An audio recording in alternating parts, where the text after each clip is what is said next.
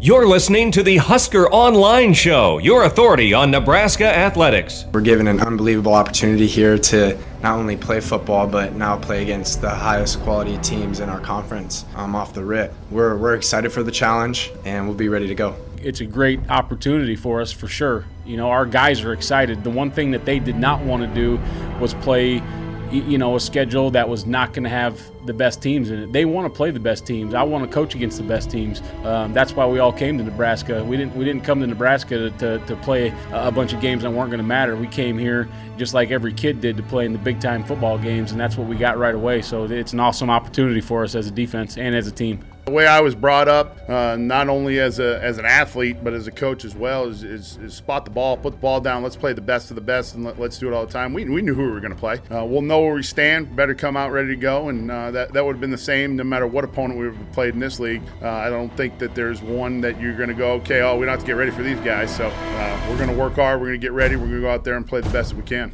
All right, welcome here to another edition of the Husker Online Show. Sean Callahan, Robin Washut, Nate Clouse. Let's play some football, guys. It was nice, Robin. Um, we had a chance this week to talk to Nebraska coaches and players actually about football and games and practice. Um, you know, obviously there's still some COVID things going on with testing and protocols, and that's going to be a story all year long. But I really felt like this weekend, this past weekend, was when it really started to feel real for me watching the SEC play um, seeing Texas or not Texas Tech, Mississippi State take out LSU, and um, then the Kansas State win over Oklahoma. It finally felt to me that it was back. Then you had Monday Night Football with the Chiefs and the Ravens. Um, and, and, then obviously now the Big Ten is putting on the shoulder pads and going at it um, with practice. Um, and you heard the coaches and players there talk about the schedule. I mean that that's going to be the story all year long. How does Nebraska survive, navigate, get through uh, really this treacherous first four weeks of the 2020 schedule.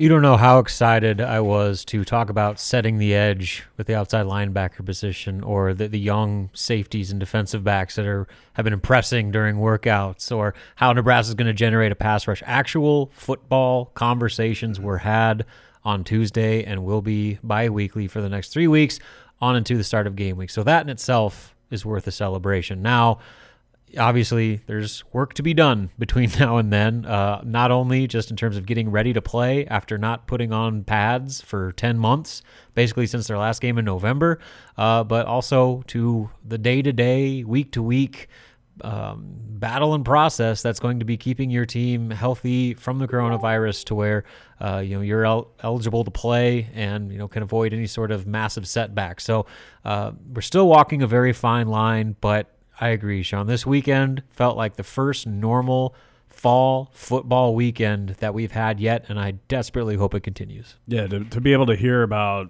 you know the the upcoming game plans or how practice is progressing and, and the battles that are taking place in practice instead of um, you know what the national media is saying about Nebraska because they want to play football. I mean, is that's totally refreshing, and and I think I think everyone you can just tell everyone's got got a little bit more, you know, maybe a, a brighter outlook on on everything, and is uh, maybe a little bit more energized because there's actually something on the horizon instead of just a bunch of speculation right now. So I mean that that right there, I think is is uh, really exciting, and um, you know, every day that passes, we're we're one step closer to actually seeing seeing some Big Ten football. You're listening here to the Husker Online Show. Sean Callahan, Robin Washut, Nate Clouse guys, one of the things though that is going to be different is that this preseason is just not going to have a lot of hype for a lot of different reasons. Um, the media is not around the players daily like we are normally. Um, we're not going to see anybody in person.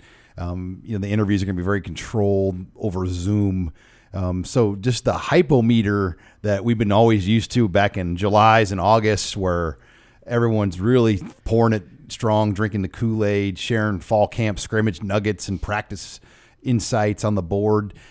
To me, it's, it's going to still have a different feel. Um, and, and maybe that will be better for this team. I feel like sometimes expectations preseason would get not out of control, but a little out of control where um, guys might be reading their own press clippings. Well, in this situation this year, you know Nebraska is going to be a significant underdog in at least three of their first four, if not their first four games. The Northwestern game as well. There probably or could be a dog out there. It's hard to say. A lot will depend on what Nebraska looks like, but um, it's just a completely different position that I've ever seen Nebraska football in going into a year, knowing that you're going to essentially play arguably the number one ranked team or one of the top ranked teams week one, which really hasn't been done at Nebraska maybe since some of those early kickoff classic games against Penn State in the 80s and uh, what 82 and 83 they played those Penn State games.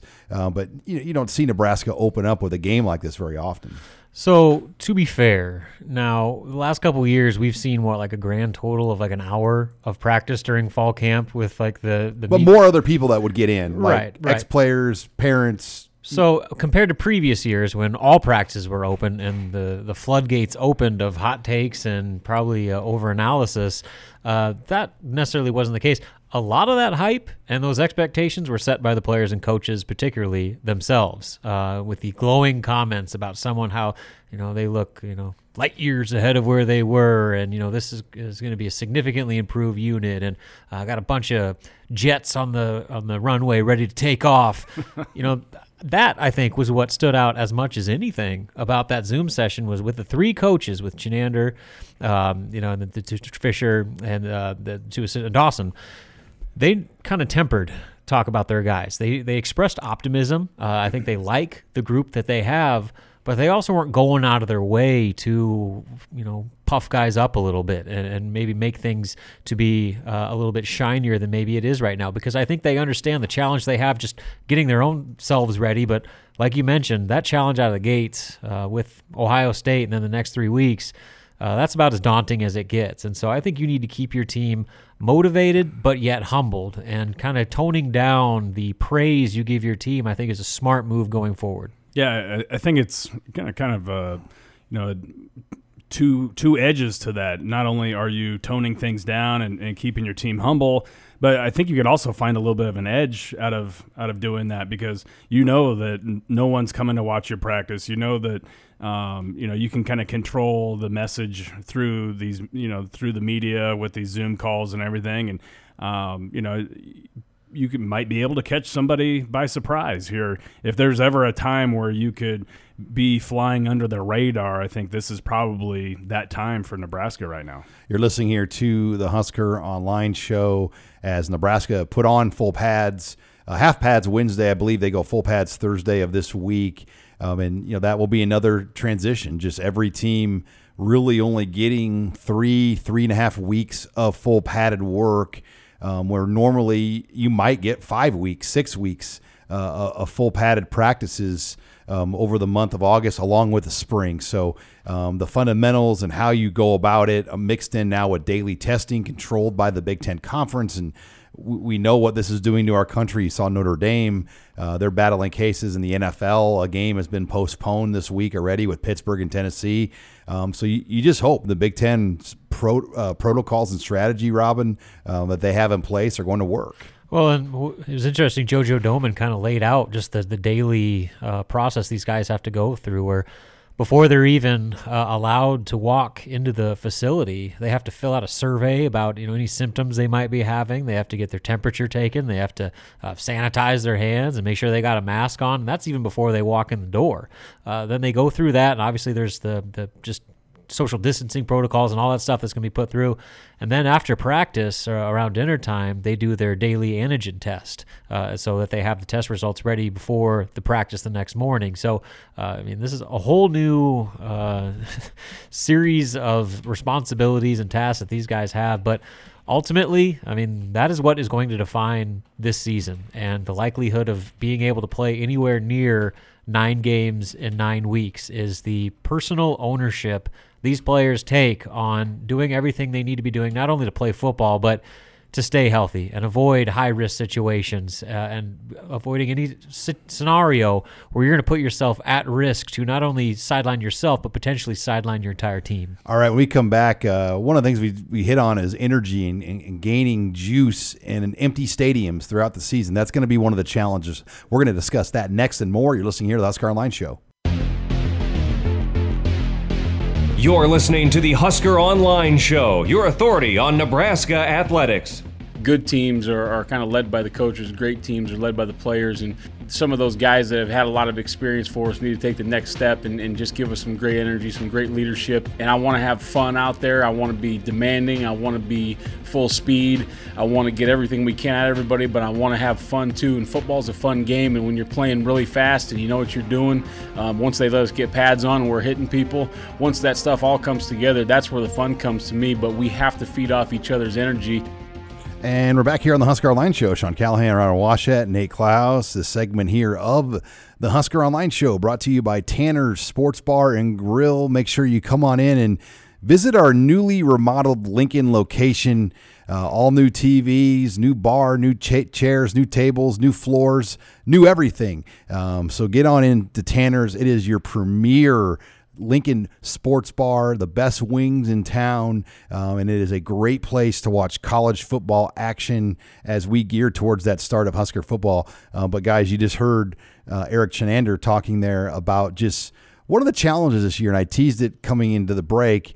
Um, there will be no fans, at least regular fans. There might be parents and family members in at these games. We know bands aren't going to be there, cheerleaders aren't going to be there, mascots aren't going to be there, at least as of now. Those are the guidelines put out across the Big Ten.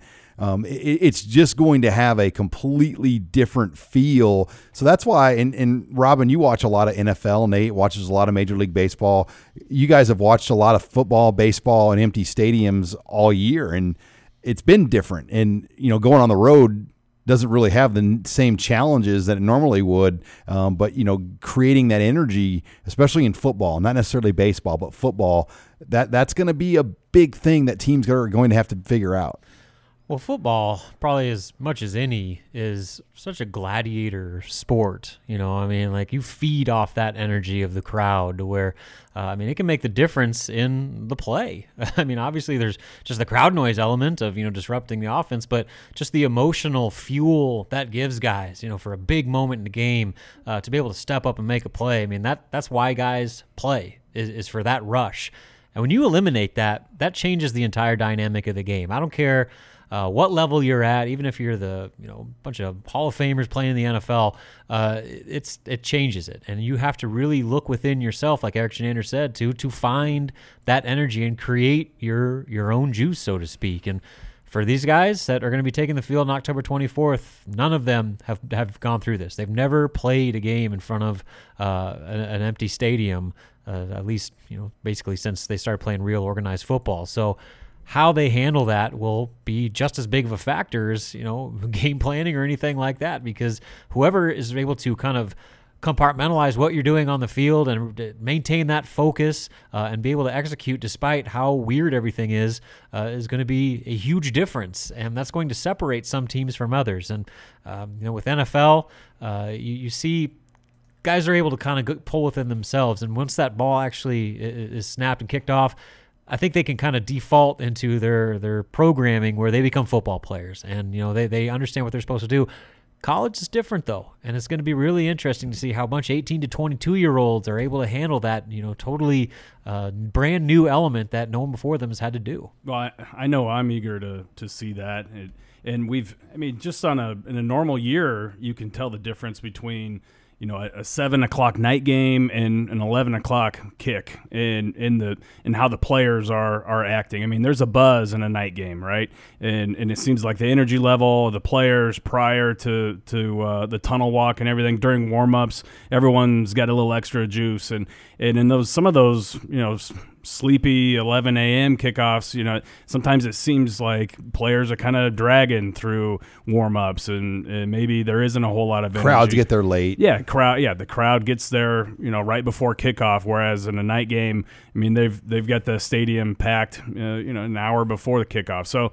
Um, you know, there's a difference in a normal year. Now, take all that away, and, and you're right. I mean, they're going to have to find that motivation or, or, or extra focus to, to really kind of to get that uh, energy level up and, and to kind of maintain that because there aren't going to be those crazy swings that a, that a crowd can kind of kind of give you and energize you with. And I'll be curious what Nebraska does like as far as built-in bells and whistles as far as crowd noise and what you're allowed to do Um, can you create crowd noise to disrupt a defense? I mean, I know in the NFL it doesn't seem uh, like you, you see teams doing that as far as like loud noise. I mean, the cadences that that's one thing when you watch a pro game right now.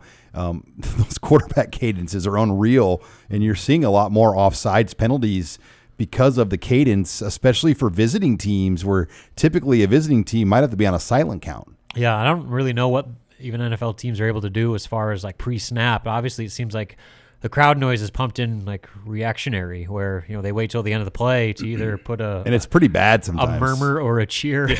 and and if you're in some cases like the Eagles, they'll uh, pump in uh, boos to boo their own team off the field. I mean, so that's we'll see if Nebraska does that. But I'd imagine they can still you know play music. You know, uh, hopefully we can hear some stand up and shout on a key key third down. Totally kidding on that. Uh, but you know, I mean, it's going to be some something where there's there's going to be some noise, but when it comes down to it, you know, in those pre-snap plays, uh, it's going to be totally different than anything they've ever experienced. Well, yeah, and you're not even going to have you know the band playing. Uh, I mean, that's that alone. I think is going to be a little bit different. And I'd, I'd kind of I'd prepared myself to that I wasn't going to hear stand up and shout this year. So if they do end up playing it, um, this might be like the one season that I would actually you know kind of like to hear that. I wonder um, if they'll try. Remember that Irish anthem think song that Oh yeah, Yeah. Uh, it was like Killigans. Yeah, it had Killigans. wealth. It, it- it had good thought behind it, but Nebra- like it. Nebraska fans to to actually sing and follow the words on the screen Right. to a tune that they're not familiar with. Yeah, Nebraska's been trying to find like a third quarter, fourth quarter break song. Remember they, it was uh, "Let Me Clear My Throat." They brought for that a guy in for the and- concert. Remember, they brought him in for the. It was probably the first concert that guy did in like ten years, and he came. he did one at, at the fan day or A bunch of students watching him that were- weren't even born when that song came out. Yeah. yeah. So they, I mean, they've had good intentions and you know brief moments of coolness, but that's still a work in progress. Yeah, Nebraska fans are really good at carrying on traditions. I don't know how good they are actually starting new traditions, because you're right. I mean, they've been trying to to find something that works and something that kind of catches on.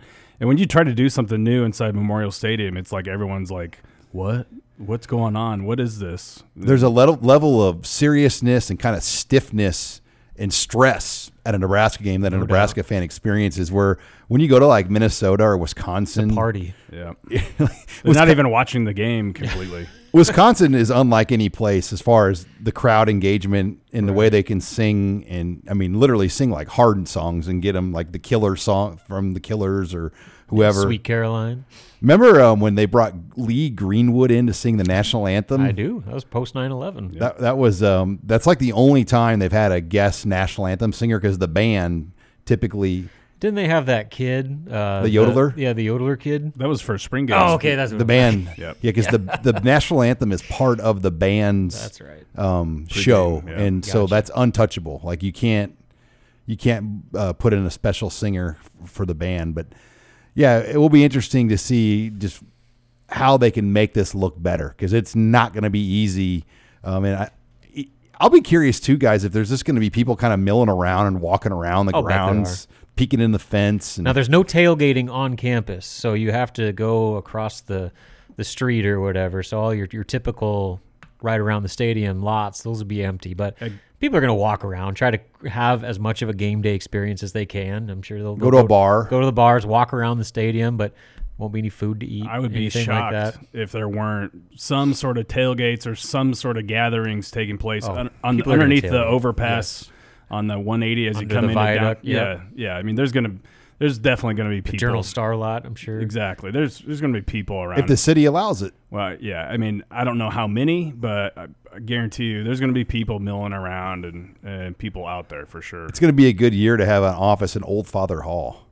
Yeah. Yeah. There Yeah. No go. kidding. Those top level office guys, they they'll be able to watch right from out there. Like rent that out if you have an office in there. Mm-hmm. Make a little money on the side. yeah, little black market deal there. All right. Well, when we come back, uh, we are going to shift to Nebraska basketball. Robin had a chance to catch up with a few players this week. Uh, we'll hear more on that and details about the tournament that will take place in Lincoln. You're listening here to the Husker Online Show.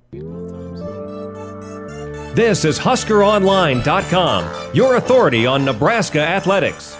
And we're back here on the Husker Online Show. Sean Callahan, Robin Washut, uh, talking Nebraska basketball as we know they're going to start around Thanksgiving. Um, Robin, and you teased this last week. We found the details out the day of tape, um, but fill our listeners in a little bit more because you obviously are going to know about as much about this as anybody right now. Um, more details, please, on the bubble tournament that will take place in Lincoln. Well, unfortunately, there's not much to report on that. I can say that the contracts for the potential teams uh, that would be playing in the tournament have been sent out. Uh, now it's a matter of getting those signed and returned. And then the other big hurdle is uh, establishing the third party entity that will eventually take over control of operating this whole tournament because uh, you know Nebraska's not going to do it themselves. Uh, so they need a one, of those outside you know multi team event companies that basically puts those on to kind of take the reins and and you know take it over from there. So that's still in the process. Uh, you would hope that there'd be more information, um, some solid foundation stuff uh, coming out over the next at least week, uh, just because we're closing in on the start of the season. You'd like to know what your schedule is going to be. Uh, but for right now, uh, last I've heard, it's still very early in the process. So time will tell on, on just how far that gets. You're listening here to the Husker Online Show. Let's talk Nebraska basketball, Robin. And you did get a chance to speak to a few of the players um, on a Zoom interview session here this week as they transition into their preseason practices because you know it, it feels like we're in August, but we're in October now, and you know their their game is less than two months away when they begin uh, playing.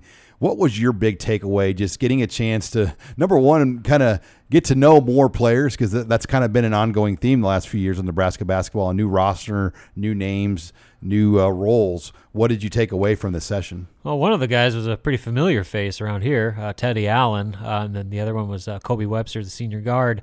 Uh, and so those two guys, it, there was no Coach Hoiberg or anything like that. It was just the two players.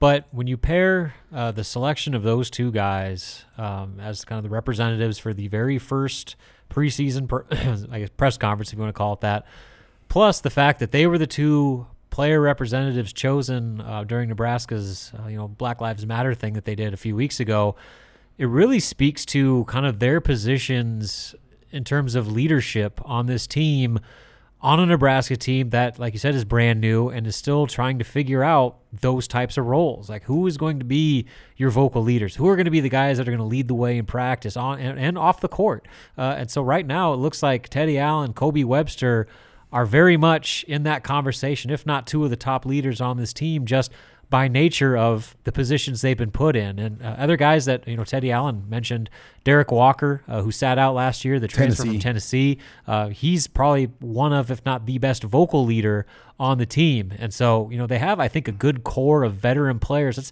kind of the trade off you get with transfers. Uh, you get old in a hurry, and they have a lot of juniors and seniors on that roster that have played a lot of basketball, been through the grind before, not together, but, you know, on their own respective paths and if they're able to kind of gel just as a cohesive unit, you know, that that experience and that leadership appears to be there far more so than it was a year ago in that hodgepodge roster. And I hate doing this, but to steal a PJ Fleck analogy, I mean, you look at last year, Robin, he, he called his first year a year zero.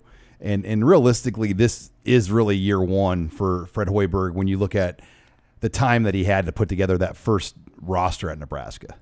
Yeah, I mean, especially when you have you know Thor coming back, you have Akol Arop coming back, you have uh, three sit out transfers all coming back. So I mean, there's at least some returning continu- continuity within that roster, and that's a big deal. I mean, last year it was Thor and Dachon Burke, and that's it. And everybody else was brand new. Everybody was trying to do their own thing, and it never worked. So uh, that's kind of the, the difference between that year's last year's team and this year's team in the sense that not only are they a, a, veteran, experienced team, but they have guys that have actually been here. They spent a full year uh, in Fred Hoiberg's system. They understand uh, how things work, you know, in practice and in games, and so that I think is just a, a, big step forward in itself. That should help them. You know, I mean, there's not much further to go down. Uh, take a step forward this year. Robin, give me your starting five today.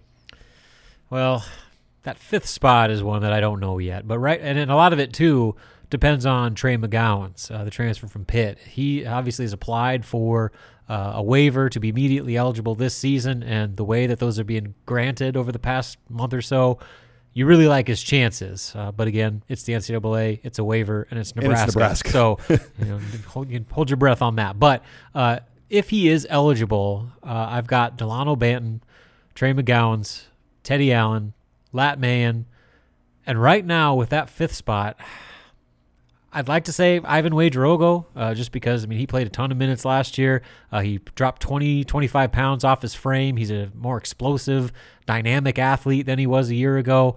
Uh, but then you also have Thorir Thorbjarnarson, who is your by far your most experienced Big Ten player on the roster, who was by far your best three point shooter last season. And so, I mean, I think there's other guys, obviously Derrick Walker, we mentioned, uh, will have a say in that. So I think they have a lot of different combinations. Quality those- seven. Those first four, I think, are especially if Trey's eligible, uh, as close to being locks in the starting lineup for me right now. And then it's just a matter of maybe who they play and you know who really shines over these next few months of practice. And then we, we were talking about this off air, uh, in state, non conference rivalry games and, and their chances. And a big storyline this week was Louisville and Kentucky kind of having a squabble about getting that game scheduled. And Kentucky was being very high maintenance and difficult, but finally agreed to a date that worked for John Calipari um, to, to get the game on the calendar. Now, Creighton and Nebraska, Robin, I don't get the sense either side is really too eager. I'm sure Creighton would, too, but do you get the sense Nebraska would be okay if they didn't have to play Creighton this year? Well, I mean, just considering the teams right now, probably. Uh, but a lot of it just has to do with uh, you know how the schedules are shaping up right now because we talked about Nebraska trying to play that uh, multi-team event here in, in Lincoln. Well, Creighton will not be a part of that because they're already uh, you know, signed on to play in that. I can't, remember if it's Atlantis or whatever, but it's playing at Sioux Falls at the Pentagon. So they're going to do the Sioux Falls thing, Yeah, that's still on, and so but Duke's not going there now. Yes, uh, Duke's going to do its own as well. Sounds like uh, in Durham. So anyway, uh, they're going to have you know uh, those are three probably of your assuming seven allotted non-conference games uh, plus the Big Ten ACC Challenge. So there's four. So that leaves three open games on the seven-game non-con schedule that Nebraska should have to kind of do with what they want, and then it does Creighton, you know, they, they have other games they're playing as well. Uh, and so I- think they're playing Kansas this year in Lawrence. And so, I mean, they already have a pretty daunting uh, non conference slate. So, well, do they want to maybe fill the rest of their schedules out with some bye games, maybe some home, get some home games? Uh, so uh, there's a lot of issues. We don't, we don't know the fan element yet. Yeah, there's a lot of issues to be determined, but you know, if there was a year for them to put that series on pause, this might be it, just because of the logistics involved in trying to figure out a schedule on sh- such short notice. When do you think we'll know the fan element? Right now, I mean, I wouldn't anticipate there being fans. I mean, obviously, especially if the the Big Ten is making the decision. Uh, you know, they're probably not going to go out of their way like they were with football to open things up. Uh, Especially indoors. But that can change, obviously. I mean, when you're talking about going past November, they're not going to start to November 25th. As we know, a lot can change from there with just the whole coronavirus situation. If progress is made, uh, even on a month into the season, maybe they'll open things up for the bulk of conference play. All right, when we come back, we will take your questions in the mailbag. You're listening here to the Husker Online Show. This is Husker Online, your authority on Nebraska athletics. Uh, just keep playing and keep balling and be be that defense that we always designed to be. And the only way that's gonna happen is energy. So everybody, energy from the sideline, energy on the field. Just coach been emphasizing energy this whole this whole off season. So that's what we need this year. Just energy. And we're back here on the Husker Online Show. Sean Callahan, Robin Washut, Nate Clouse. That was Deontai Williams, who is a 24 year old fifth year uh, senior, uh, but technically could have two more years of eligibility at Nebraska if he wants. He could be a seven year college player um, at Nebraska if he applied for a six year and then got his other year back for this year. Uh, but most do expect Deontai Williams. Um, if he has a good year to, to, to move into the NFL, as he might be one of Nebraska's best defensive backs. But guys, let's get right to it on the mailbag. Um, lots of questions this week. Um, one of a, one of the better ones is about bowl games. Uh, two two parter. Are bowl games confirmed now that all Power Fives are playing? And then two, how many wins with the new schedule qualifies bowl eligibility? Uh, well, what I can tell you is there are no requirements at all uh, for bowl game eligibility. So you can make it regardless. Uh, my question now is will the conference have oversight of that, or will they let the bowls select who they want to select? Um, because obviously, scenario B helps Nebraska a lot more. Um, No doubt. because of the schedule they're going to face. Um, they may only get three or four wins, um, which could put them in a dicey situation uh, to to get a bowl spot. Um, but you know, a lot of these bowl games are going to really want Nebraska, especially if fans by that point could travel. Yeah, and I just don't see the Big Ten trying to keep its teams out of bowl games. I mean, that just seems kind of Well, uh, there's ten part. Say there's ten partners and fourteen teams. I guess. But That, that's what I'm saying. Like, will they say, okay, these are the ten teams eligible to go in Rutgers, Nebraska, and you know, like, I mean, let's hope we're not discussing. but even that, I mean the fact that it is Nebraska and the draw of Nebraska football, even if it's a two-win Nebraska team, is going to be significantly higher than a six-win Northwestern For team. television ratings. That's what I'm saying. And so as a bowl, why wouldn't you want to if you have the chance to pick Nebraska and get all those viewers and maybe even fans, I guess depending on where things are, uh, this seems like a no-brainer to me. And for the Big Ten to say, no, you didn't win enough games in this crazy season that we made even crazier with our stupid decisions, that seems like, uh, you know, I guess I wouldn't put it past the Big Ten at this point, but it seems dumb. So, yeah, uh, I, at least we can rejoice in the fact that as of now, Nebraska is bowl eligible for the first time since 2016. Yeah, I I would be completely Asterisk. I'd be completely shocked if if the decisions when it comes to bowl games weren't purely financially driven. I, I just They have to be at this point. it- People are just scrambling to make make back any of what exactly. they've lost. So I mean, that's what I'm counting on, and until I mean until we uh, we know otherwise, I, I mean I, I think that's that's probably the the smart bet. You're listening here to the Husker Online Show, taking your questions in the mailbag. And one question Where does Ethan Piper factor into the line discussion? I know at one point people thought he could win a starting job. Today, right now, he doesn't sound like a projected starter. Where's he at? And, you know, I think Ethan is a guy with great versatility. Um, could be a backup center to Cam Jurgens, is going to be in that rotation or contention at guard. Uh, but I would think a majority of his reps, from what I understand today, are at center, uh, but we know he can play guard too. Yeah, and just having guys like that is so valuable. I mean, when was the last time uh, a Nebraska offensive line made it through with all five starters through the course of an entire season? I mean, so you you're going to rely on that depth and having a talented young player like Ethan that you can get him experience uh, without a overly significant drop off from one to two uh, seems like a, a pretty good luxury to have. That and again, we talk about how much better Nebraska's offensive line is.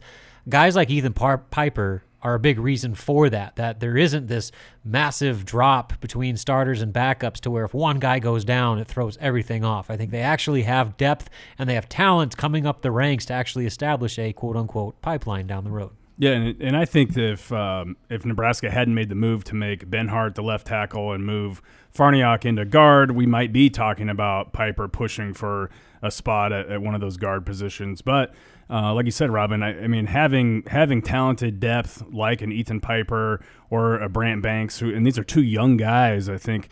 Um, you know that's that's pretty. It's a nice position to, to to finally be in because it's been a long time since Nebraska's kind of had some guys like that waiting in the wings. And to me, the biggest question is what happens if something goes wrong at right tackle, Benhart? Who is that number two right tackle?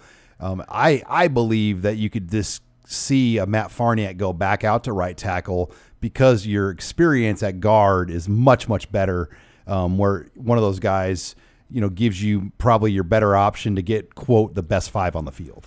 Yeah, I agree with you. And so, I mean, even if it doesn't happen week one, Piper's going to have a chance, man. He's he's a good enough player that he'll be in the conversation. Yeah, I fully expect to see him play at some point this season. Nate, rec- uh, recruiting question for you. Patrick Payton, what's the deal? There was talk about him flipping to Penn State. Um, it's been very quiet on that front. What do you know? Well, yeah, I mean, what what we know is is pretty much the same stuff that we've been hearing. I, I'd say for probably about the last month now. Um, especially when you talk with people that cover Penn State, sounds like like what they've been hearing is that the relationship between the Penn State staff and, and Patrick Payton uh, has been you know kind of taken up a notch or two, and and uh, you know, I, I don't know if there's a, a, a decommitment that's imminent, um, you know, from him. But I, I, do think that there's probably a little bit of a, a, cause for concern, especially when you look at you know the the recent track history with uh, or track record with with a lot of those kids from from Miami. So we'll see what happens. I know that would be a, a devastating blow uh, at, for Nebraska in this recruiting class to lose a guy like that because he is a true pass rush specialist um, and somebody that's got you know basically everything you're looking for out of uh, impact outside linebacker that can get after the quarterback and that has the measurables that Nebraska likes, so on and so forth. So uh, you hope that they can they can hang on there, but we'll kind of see. Patrick Payton does not talk to anybody, so right now it's all just kind of speculation and, and what we're hearing through back channel sources. Would you ever run into a kid like that in person someday? Don't you want to be just say like, why don't you talk to anybody? Why don't you answer your phone? Like, what is the deal? Yeah, I mean, it's amazing how a guy can just go dead quiet the whole way. One thing I will say is there's a counter to that. You know, there's the guys that don't do interviews and don't get caught up in the recruiting hype, and then there are dudes that like text you to do an interview like about them. Hey, you want to talk? Those usually don't work out so well. So I've found there's a balance there between you know guys that are a little private and the guys that are a little uh, overboard to be in the public eye. Yeah, and I think it, a lot of it True. has to do with where where you come from. I, I think there's i mean for kids from inner city miami to act this way and to be difficult to, to get a hold of and to not really say a whole lot and so on and so forth i mean that's not very rare. And um, you know a lot of those kids they kind of keep to themselves. Now obviously they're way different around their friends and their teammates and all that but as far as like letting outsiders and people they don't know like in on what they're thinking and what they're doing and who they're talking with yeah, that does just not happen very often with those kids. Yeah, I'll tell you, one of the guys I remember that was really hard to get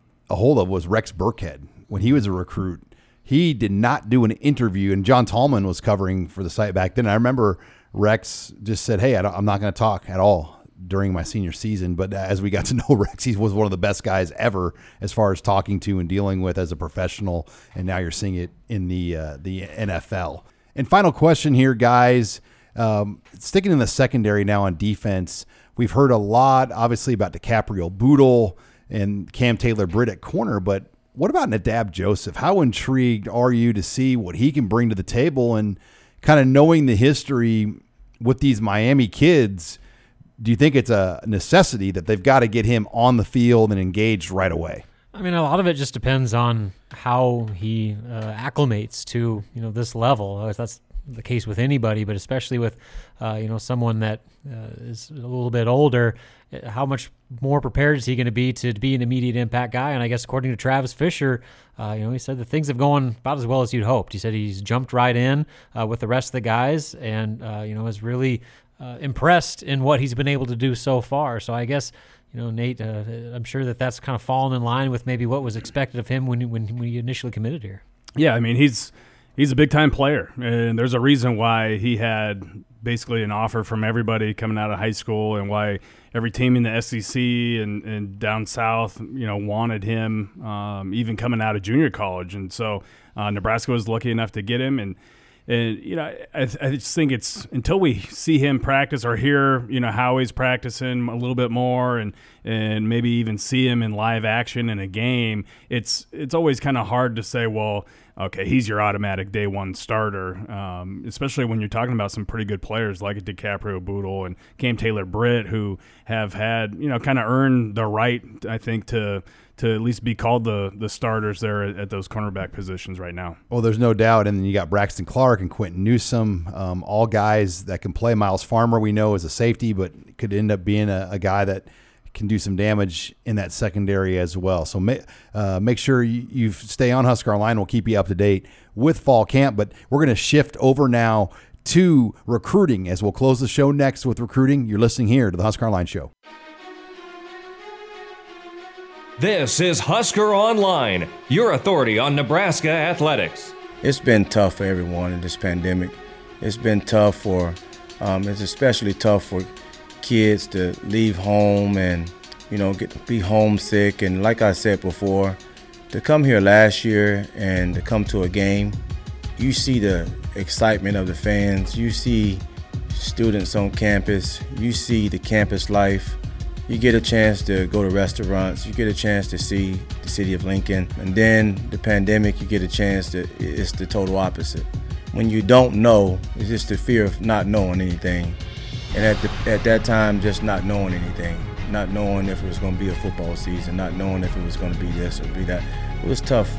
It was tough for those kids final segment here of the Husker Online Show. Sean Callahan, Nate Clouse. That was Nebraska secondary coach Travis Fisher just dealing really with what he's had to navigate with, particularly Nate, with these Florida kids that came in and three have left, three four stars have left the program. Henry Gray, uh, Jaden Francois, and Keyshawn Green all over this pandemic filled um, you know stretch that we've been in. And Lincoln, Nebraska, quite simply, is not Lincoln, Nebraska right now as far as what they were sold as with college football and active student campus life, and that's really the entire country. But for Nebraska, Nate.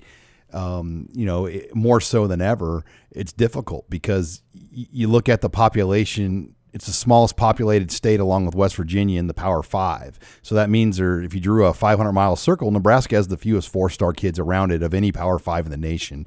And that's tough. Um, and you know you're seeing it in recruiting, Nate, right now. Um, how Nebraska continues to have to be creative, knowing that they will not get a prospect on campus for a spring game, summer camp, or home football game this season. Yeah, it's unreal. And those getting kids on campus, that's what Nebraska bases their recruiting off of. They have to get kids on campus um, because that's when the perception of what Lincoln, Nebraska is actually like changes. And uh, to not be able to do that is is very difficult. Um, you know, and, and it's difficult as a coach too. Once you've gotten these kids on campus, and you know, it's not what they thought they were signing up for in terms of uh, normal student life and and having football and so on and so forth. You, you heard Travis Fisher kind of touch on that and, and some of the challenges that they've had to deal with where these kids are coming from a, a completely different area, different type of culture, different type of day to day life halfway across the country to. Um, you know, I mean, it's a big, hard enough challenge to, to adjust to, to moving to, to Lincoln from somewhere like Miami, and then um, especially when you know your day to day life in Lincoln all of a sudden is completely different than than what it normally is. So. Um, yeah, it's a ton of challenges when it comes to recruiting and, and also keeping some of these newcomers on campus right now. And Nate, Nebraska, with that said, has done a very good job of kind of holding serve, keeping this recruiting class in a position where they can finish off. And now it's keep what you have, knowing you're not going to get any of these kids to even come to a game uh, to see you in person anywhere, uh, even on the road. I mean, some years maybe a kid could slip into a road game and go and buy a ticket. With the Big Ten, we know buying a ticket's not even an option right now, um, and that really wouldn't do much in the in the meantime. But the shift to me continues to be local. Um, there's a lot of things brewing still with James Carney, maybe something brewing with Avante Dickerson um, at Westside. Um, he's committed to Minnesota, but a lot of chatter out there that there could be stuff going on there. And as you see Nebraska try to finish out this class, um, a how many do you think they're going to try to get? I mean, it will be about 22, 23, and what do you think their plan is at this point? Well, right now, I, mean, I, they're sitting with 18 commitments, and and you mentioned a couple couple of local guys that are still very much on on the radar that that could eventually join the class. You know, let's say James Carney does get an offer, uh, I think he would accept, uh, and that would put Nebraska at 19. If they were able to to possibly flip someone like um, you know, Vontae Dickerson, that would put them at 20. And, and I think that we'd probably see them, you know, finish with a class right around 23, 24, or maybe hold a spot or two for transfers because there are going to be, I think, a lot of transfers. I think the transfer market – in general is going to be very busy a- after this year. So uh, we'll see what happens there. But they're, I mean, they're they're nearing the. I mean, they're kind of in that final stretch run right now, where where they've the space is limited and they kind of have to be somewhat selective. But uh, like you like you mentioned, the you know the that pool of available talent, especially um, you know, when you can't get these guys on campus is is pretty limited, and so I do think you have to place an emphasis on you know somewhat local guys. And the number could end up being 27, is my understanding. Henry Gray, they've already been able to get a petition to count him so they can get another one. And more than likely, Jaden Francois is the same. Now they won't get Keyshawn Green back because he was already in Yeah. cl- classes for the fall term. And once you go to a class starting in August, you count. Uh, but early enrollees with COVID, um, that's helped Nebraska. And then Isaac Gifford, I, I believe, was able to count back now to the 25 number um, because of just some technicality and some confusion on that blue shirt. But he's a 20. So even if they can get 27, that will be interesting because you're right, Nate. The portal really over the next three to four years Oh, is going to be an absolute. and you can fill in the It's gonna be blank. Chaos. Yeah, it's it's going to be interesting to see how how Nebraska manages that because there's going to be a lot of names in the portal and. Um, you know, and, and we've already kind of seen how that's changed the way you recruit. You you save a spot or two every year almost for um, you know to pull names out of the portal or or to have spots available if somebody comes along where it's either somebody you you recruited you know in, in a previous year or or all of a sudden there's a, a player at a position of need that is uh, very much available and interested in you uh, in, in the portal. So I mean that's already kind of been the case and and now I think that's going to be even you know a greater priority uh, you know going forward here especially over the next few years because there's going to be a lot of names entering that portal especially with the eligibility status, with nobody, you know, really using a year this year, I think that's gonna, it's gonna, teams are gonna have to thin out their roster, and and, and players are gonna move on, and uh, so there's gonna be a lot of free agents, so to speak, here over the next year or two. Yeah, Nate, and you had a chance last week to go out and and watch Thomas Fidone and, and maybe the, the biggest game he's had of the season as far as opponent wise against Glenwood. Um, it's the second time I believe you've seen Thomas play this year. Um, what are you seeing? What do you like about what you've seen with Thomas Fidone? Well, I mean, he's a competitor first and foremost. Um, you know, he's he's clearly by far and away the best athlete on the football field, which is saying something because I mean, Lewis Central themselves, they've got you know a handful of D1 guys on their team, and Glenwood was a very good opponent, but I mean, he still takes it to a whole nother level. There's nobody that can really stop him or slow him down. Um, I love the way he, he competes every play, though. Whether it, whether he's got an opportunity to catch a pass or not, he's he's going to full speed. Um, you know, if it's a run play, he's blocking. I think he, he probably had four or five pancake blocks on the perimeter um, the night that we watched him, and and in in Glenwood was kind of base, you know pairing up their best player, kind of uh, syncing him up with with Fidone, kind of shadowing him everywhere, and and Fidone still dominated. He had six catches for 115 yards, a touchdown, and um, you know just it, he's he's impressive in every in every way, and and I think that's something that you'd like to see. You'd like to see somebody who's not only physically gifted and, and kind of plays to that uh, plays to that level, but also I think the effort and, and the, the the way he competes is what really um, you know excites me about his future. Well, it'll be uh, another busy week, Nate. You're going to go out and, and watch James Carney. Um, I'm going to get out to a game as well, and that that has been you know one of the nice things about this season for us. We've been able to see so many more games. I think I've been to seven games over five weeks.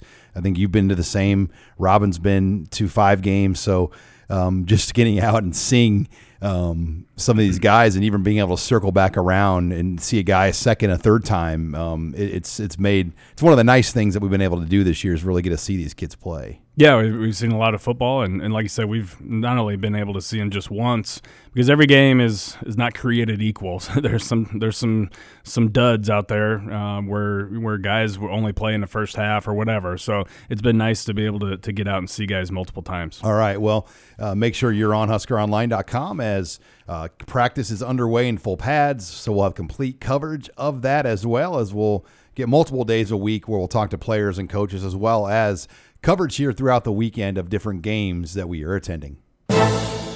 Thanks again for joining us this week on Husker Online, your authority on Nebraska athletics.